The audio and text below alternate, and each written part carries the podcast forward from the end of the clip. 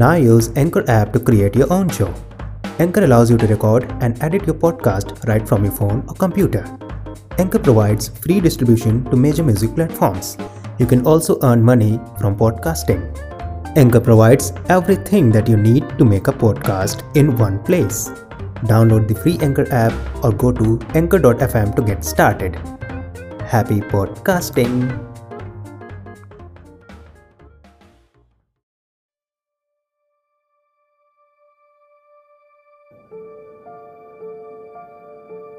मैंने रात्रियों की भयावता को सुना, पढ़ा और निद्रा की अनुपस्थिति में आलिंगित भी किया।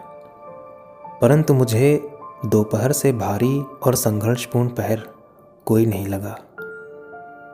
दूर दूर तक छाई फीकी चुप्पी, देह को चीरती धूप इक्का दुक्का लोग माथे पर पसराई हुई शिकन।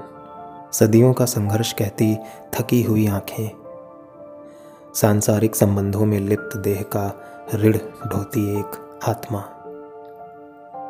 कभी थपेड़ों से धकेलती झल्लाई हुई लू, कभी इतनी अनछुई जैसे भाप चुकी हो मानव का डर।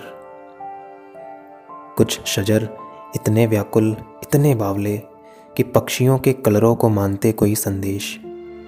पत्तियाँ पागल प्रेमी की भांति शाखाओं की बेड़ियाँ तोड़ भागने को करती अथक परिश्रम।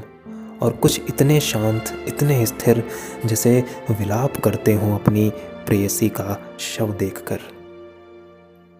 कूचों पर लगे मूक नल रुदन के मारे शेष धरे हैं सीमित संख्या के अश्रु। सभा समाप्त होने पर खंडहर से खाली तपती मंदिर की धरातल दर्शाती है जीवन शैली का रंगमंच। द्वार पर बंधे अनंत मन्नत के धागे समेटे हैं असंख्य अपूर्ण इच्छाएँ। प्रेमी युगलों के मिलने व बिछड़ने की हृदय मार्मिक कथाएँ। दो हाथ की दूरी पर दो छोरों पर बंधी गाय और भूखी बछिया। निहारती एक दूजे को आसमान व समुद्र जितना विलाप लिए, दो जोड़ी आँखें कोसती हैं मानव की पशुता को, दौड़ में पिछड़ती मानवता को।